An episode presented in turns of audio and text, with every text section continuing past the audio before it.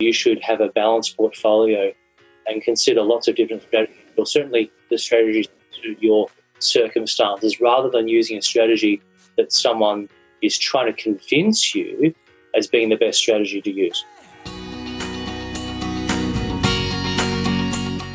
This is Property Investory, where we talk to successful property investors to find out more about their stories, mindset, and strategies. I'm Tyrone Shum, and in this episode, we're speaking with the owner of Australian Property Advisory Group and best-selling author Andrew Crossley. Find out about his travels across Europe at an early age and why he decided to come back to Australia after such a long time away.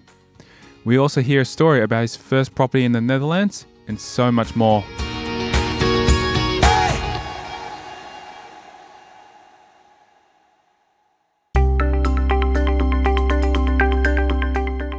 Andrew Crossley is the owner of Australian Property Advisory Group, as well as the best selling author. He explains what his business tries to achieve when it comes to their clients. I'm the owner of Australian Property Advisory Group, a buyers advocacy and property advisory business, assisting clients around Australia to uh, reduce risk and improve potential with every investment property purchase. Crossley not only advises clients on their properties, but he also finds the time to write best selling books. So, the most recent one is the 100k property plan, and the book is about how uh, a typical uh, person or family uh, what they can do to more likely achieve an outcome uh, in the future of earning $100,000 a year passive income from building a property portfolio. Crossley is always hard at work coming up with different ways his business can help their clients achieve their goals. Every day I research, source, and negotiate uh, for my clients on investment property. So I find the best locations around Australia for their budget, their risk profile, and their goals. And then I find the best, most rentable dwellings to suit the demographic in those suburbs and I negotiate for those clients. And additionally, I also provide a tailored plan if they want one of how best to build a portfolio for their individual needs. He grew up and was schooled in the Melbourne area and did not expect to leave for as long as he did. I was born in Kew in Melbourne and I grew up in the outer eastern suburbs. And I went to um, uh, Luther College, uh, which is in the eastern suburbs near Wonga Park, uh, Croydon area and uh, I, I, finished um, uh, year 12, and that was back in 1990. And I didn't really know what I wanted to do, so I um, I worked for nightclubs in Melbourne, promoting nightclubs, and and uh, got a job uh, working in Mount Buller. And uh, so, really, for, for a year and a half, I was uh, bit, sort of a bit lost, not knowing what I wanted to do. And I thought, what a great opportunity! I was going to go overseas for six months uh, but it ended up being uh, 12 and a half years. Crossley grew up and spent a lot of time at a ski resort near Melbourne, and that led him on an interesting journey. I left Australia when I was 20 uh, on a one way ticket overseas uh, to become a, a, ski instructor. I was told it's going to be a, a, simple task to become one, having lived and worked in Mount Buller uh, ski resort for a season, working on the, the lifts there that uh, working on the lifts doesn't compare to uh, the best job in the mountain, which is being a ski instructor. And when I got over to Austria, I realized, wow, there's an exam and there's a qualification, and I have to speak German. And so I paid a tutor and I learned German over a month and passed the exam to become a ski instructor back in 92. What encouraged you to become a ski instructor? Uh, I love skiing, and it was a way to get paid for doing what I love. There are plenty of options to become a ski instructor in Australia, so why did Crossley decide to go all the way to Europe? Back in those days, before internet and mobile phones, uh, I thought, look, you know, Austria had this glamour uh, in my mind, a bit like Switzerland. I've always been attracted to those two countries, and I'd never been overseas prior. And I thought, well, look, Japan hadn't become uh, the big thing. Uh, it was more Europe or the States.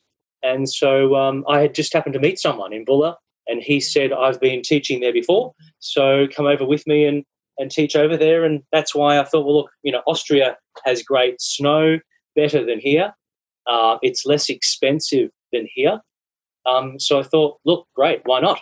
A tragedy in Crossley's personal life led him into a situation that created a career changing opportunity for him. It was interesting in Mount Buller. Uh, there's usually someone that dies every year, and uh, a friend of mine who I was skiing with in '92 um, actually died on the on the mountain uh, when I was skiing with him.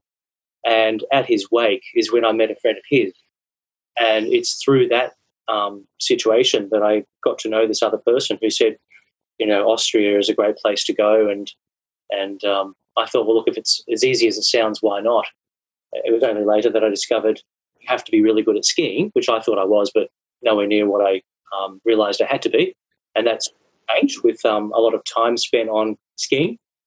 And uh, I, I did probably three, four, four whole seasons of Rather than study after high school, Crossley went straight into the workforce while he was trying to figure out what he wanted to do. I didn't do any study at that time. I didn't really know what, what I wanted to do.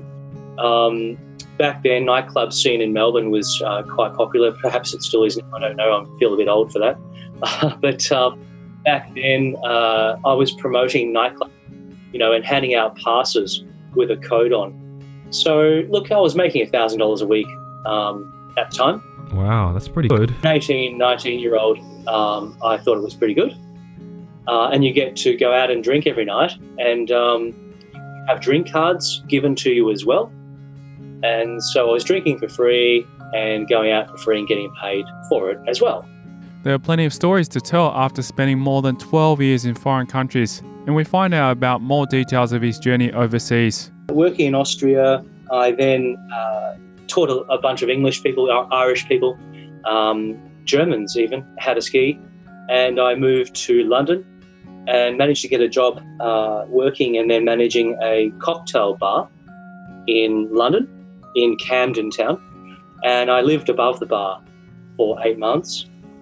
Uh, and then I went back to teach skiing again in Austria, same resort, for another three or four months.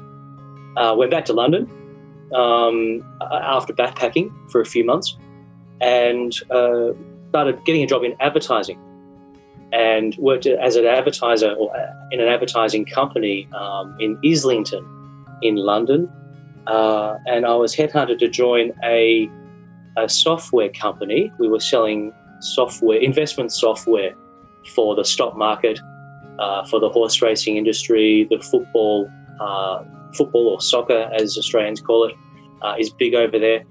Uh, and so, software programs to help you invest in the share market. So, then I was again headhunted to move from London to the Netherlands. And I started off at the bottom uh, in a private equity firm and cold calling bringing clients on board, high net worth clients. And after six years, I became a uh, partner in this global equities firm trading derivatives in wine uh, and champagne, so off market derivatives, raising venture capital. Uh, and that meant I could travel a lot. Uh, I was working in the Netherlands. They moved me to the Cayman Islands in the Caribbean for about nine or 10 months, where I continued on there uh, set up an office there. Um, I did my uh, PADI scuba diving open water certificate in Dubai um, just previously, and then I thought, well, look, I want to learn more. So I did all the exams to become a scuba diving instructor, uh, which I was doing in the evenings and weekends. Gives you a free dive on a boat. Uh, you get to teach people how to dive, and I was then teaching um, underwater deep sea diving, a wreck diving, um, using underwater propulsion vehicles. Uh, and that was all really good to teach all those specialties. And I worked in the Cayman Islands for about nine months doing both those jobs.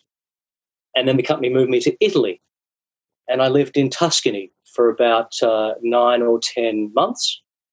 Uh, and uh, then after, look, in all that time with the Netherlands, with Austria, with Italy and the Cayman Islands, it had been about 12 and a half years. And I thought, look, I'll, I'll leverage off my overseas experience and bring it back to Australia.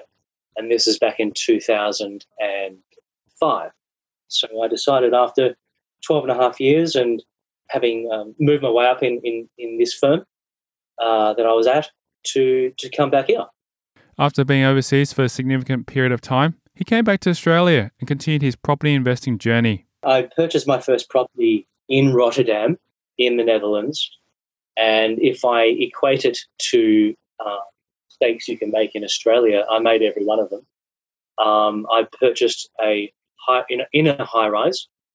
It was only a, luckily, it was over 50 square meters of living in the apartment because you're mad to buy anything smaller. Uh, this was only 55 square meters of living, high rise, high density apartment um, in the city centre, um, off the plan. So even worse, mistake after mistake compounding here.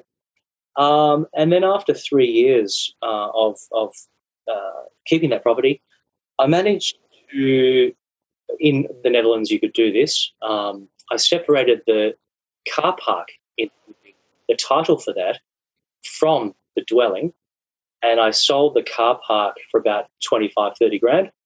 Um, and then I sold the apartment for about a 50% profit. So even though I made every mistake that you could make if you're investing in Australia in property, um, it wasn't a mistake at the time in that market in the Netherlands. So I did quite well, but it taught me a lot. Uh, and then I started. So when I came back to Australia, I thought my international experience would be valued here. But um, I found that uh, the big four banks prejudiced me. They discriminated against me, as they do often expats, because I find that unless you have local experience in Australia, international experience, unless it's a brand that's globally recognized, is um, of little value. And so I struggled to get an equally paying position. And so a loan writer, similar to a mortgage broker, but working for someone else writing loans. And uh, I started learning about negative gearing and about uh, investment property in Australia and um, started investing myself because I'd already done well overseas from an income point of view and purchasing property and also helping investors raise venture capital to go into property ventures overseas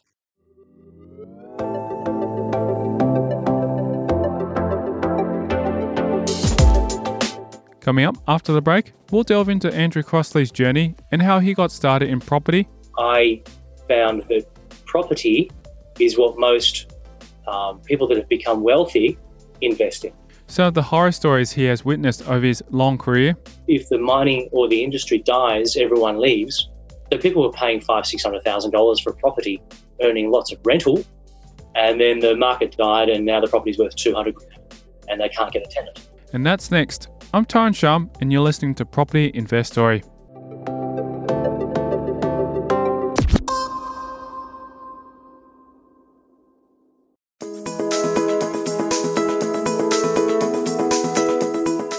After starting his property investing journey in Europe, Crossley learned that he could utilize some of the same ideas within the Australian market. I wasn't that far away from um, what I'd been doing, and so I started uh, buying properties for myself and working in mortgage broking, loan writing, uh, and, and, seeing the, the wrong way uh, that property is sold in Australia.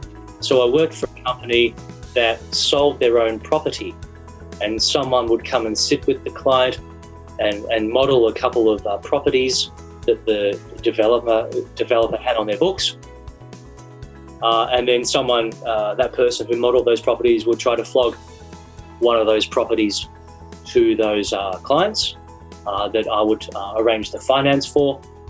And um, it's it's the cart leading the horse, in my opinion, in the right way of doing something. Uh, so I decided to learn more about how that process could be improved so I did a, a property advisory course um, through a firm. Uh, there's there's two main firms that stand out in the industry, uh, PIAA and PIPA. I've kept my membership with PIPA uh, because I think that's for me uh, more more valuable uh, and more people know it. Uh, but they're both, um, you know, upstanding companies who are driving for change in the industry to protect the buyer rather than looking after the seller. And I, I say it's the wrong process where someone buys a property from a, a developer or a marketing company. because they're being sold something off a stock list and someone is making lots of commission, typically not disclosing all that commission that they're making. So becoming a buyer's advocate meant that um, there's full transparency, and I'm representing the buyer um, in the transaction. And so uh, I can then start to explain to people that you shouldn't just focus on one strategy or another strategy. Uh, you should have a balanced portfolio and consider lots of different strategies, or certainly the strategies to your circumstances, rather than using a strategy that someone is trying to convince you as being the best strategy to use. Crossley had experience in different parts of the industry, so he shares why he wanted to get into property. I don't like shares. Um, I, from personal experience, I'm not saying they're bad uh, for everyone. I'm just saying I don't like them. Um, and I don't like them because uh, they are more risky, uh, in my opinion. Uh, and I, I invested 300 grand in shares and uh, I lost a lot of that money. Um, and luckily, there were some good blue chip companies like Amazon that I purchased 15 years ago uh, that have helped, and, and Philips and Microsoft that have helped me, um, you know, mitigate some of those losses. Um, but I found that property is what most um, people that have become wealthy invest in. It is easy to make mistakes when you're first starting out on your property investing journey, and he helps us learn what to do to try and combat them. My personal portfolio, um, I don't think there's a, a, glaringly obvious mistake I've made.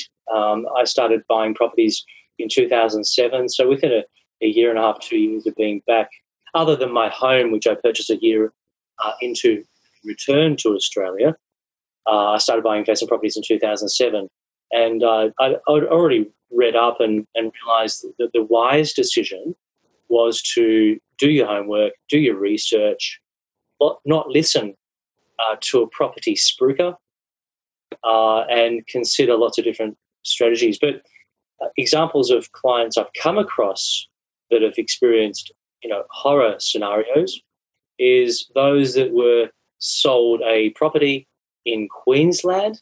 Queensland tends to be the common culprit of bad mistakes, and um, such as in Moranbah or Gladstone, for example, uh, or a mining town. You know, one horse town. You, you, know, you'd rather slit your throat than move there. Um, and you know, if the mining or the industry dies, everyone leaves. So people were paying five, six hundred thousand dollars for property, earning lots of rental, and then the market died, and now the property's worth 200 grand, and they can't get a tenant. Uh, so those are horror stories, and and uh, of course a, another typical horror story is all these people that are drawn in to the, the, the excitement of off the plan, where someone's probably um, perhaps even misled them into believing that it's the best way to make money and so they sign a, a purchase contract now for a property that's three years away from being built. And then they go out and get their uh, approval from a lender, and they, they're confident then that they can borrow the money. So they pay their 10% deposit. Uh, but little do some of them know, uh, which is rather a shame, uh, is that their approval will expire. And in three years' time, uh, even six months later, let alone three years' time, that original approval is completely irrelevant. It's void. It's it's worthless, and you have to go through the same assessment process again. And lenders change their policies all the time. Calculated, uh, how much you can borrow, living expenses, and how they're um, extrapolated. All those things change, even postcodes of where you can buy, and and the loan to value ratios in some locations can change. So I've seen uh, people lose their 10% deposit because the approval they got three years ago worthless at the time that they have to settle on that property. And that's why off the plan is the, the worst strategy for a lot of people, not for everyone, uh, because some people have done well. But for a lot of people, it's very dangerous. It is important to be able to learn from your mistakes and use that knowledge and turn it into a positive. We discover some of Crossley's successful investments. A lot of my properties are buy and hold strategies. That just suits me. Some clients, it's it's worth subdividing or developing uh, because I think subdividing and developing is the best strategy for a lot of people, but it's also more risk. So it may not be suitable to a lot of people, but it's certainly uh, a great strategy for uh you know, manufacturing capital growth and cash flow. Uh, but a strategy that um, has really complemented my buy and hold strategies already in place, and it was a bit of fun as well, is uh, an Airbnb style property. Um, so I purchased a property in Rye, and there's a there's a, a formula that uh, people should try to follow when when buying a property that they want to put on stays or Airbnb. And I try to do that as much as I could um, for myself. And so I bought the property, I don't know, at about 400,000. Um, I didn't buy it necessarily with a pure focus on capital growth. Uh, it's probably worth about 650 three years later. Um, but the, the, the, yield, had I put a, tw- a, normal tenant in for 12 months, I might be getting, you know, uh, 18 grand a year. Um, you know, your common 3%, let's say. But through, you know, the likes of Airbnb and stays, it's about 35 to 40 um, thousand dollars a year. Um, but of course, the risk is there are periods during the year that it's vacant, uh, and, uh, that may not suit a lot of clients. Um, maybe comfort level or risk tolerance, um, but that's been a fun strategy, and it's been an attractive strategy for me. It's also a property that allows me to, you know, block out some dates and use it myself. It can be risky to use properties on sites like Airbnb, but there are initiatives that you can take to market them in a way that makes them more appealing. I've had, uh, you, you, don't have a rental manager, of course, you have to do it yourself. forced to do it well because you can't really fire yourself. Um, and I've fired rental managers before because they're incompetent. Uh, and I want a good rental manager to manage my properties to look after the tenant as well as my interests, not just my interests. Um, and so, uh, yes, I spend time responding to inquiries. Um, and there are little things I've done to the property to make it more appealing and to stand out um, and become a, a, preferred landlord in the uh, whatever the terminology is, is those websites where you stand out above the crowd. Uh, you know, getting positive reviews, um, trying to keep the place really clean, have a good cleaner that's reliable, um, so I just email her the dates of when I've got a guest, and she goes in and, and cleans it up, and uh, and then replaces any um, sundry items such as shampoos and toilet paper for me, so I don't never have to go there. Uh, and you put little things in to make it attractive to families, like a, a totem tennis game, uh, a smart TV, um, so they can watch Netflix, um, uh, you know, a trampoline, um, and lots of uh, basketball ring, lots of things to make it attractive. We discover the amount of time that it takes in maintaining Airbnb properties and the ebbs and flows that they can have throughout the year. During the colder months where fewer people want to go to the beach, uh, not much time at all. Um, but leading up to uh, peak season, perhaps around uh, summer uh, and through to Easter, then I might get you know, two, three, four, five inquiries every week. And it only takes five or 10 minutes to respond to each one and, and to send them standard, um, typical, you know, terms, you know, no parties, no loud noise, all that sort of stuff. Uh, no, no um, schoolies. Um, leave the place tidy after exiting. Um, check in, check out times, and and I don't have to worry about keys. So I installed a a keypad, and I give them their own uh, code, uh, for that guest. So I can then uh, track uh, who's been let in or who's let themselves in on what code, and I can update the codes whenever I want. Crossley delves into what kind of properties investors should avoid if they are looking to use them for Airbnb purposes. Some people have bought a property. So a lot of investors um, all of them, but quite too many of them, buy where they're familiar with. Uh, they're not prepared to buy in an area that they're not familiar with, and that's the downfall of a lot of them. Is they don't want to engage a buyer's agent, and they try to do it themselves, and they uh, make lots of profit themselves. So yes, I've seen clients that have bought an Airbnb property and uh, and no fault of Airbnb at all. Um, it's the fault of the um, person buying the property. Is they bought it in the suburbs, in the normal suburbia, where you know who wants to um, go on holiday to um, a typical suburb uh, in the middle of suburbia? Um, not me, and certainly not of other, not a lot of others. So uh, the more successful properties uh, could be in the city uh, or uh, maybe in the country uh, where it's a nice location for walking, whatever. Maybe near a ski resort or um, or near the water.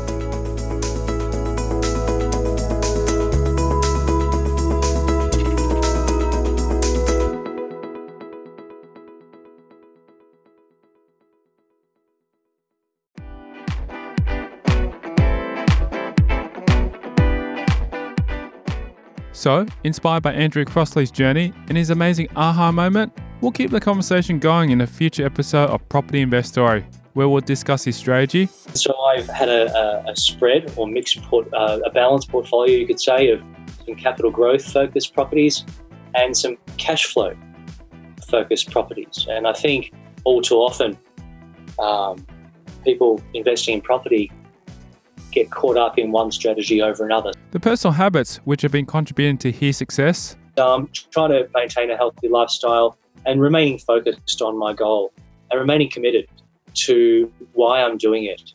And I'm doing it for my family. And that's next time in a future episode of Property Investory.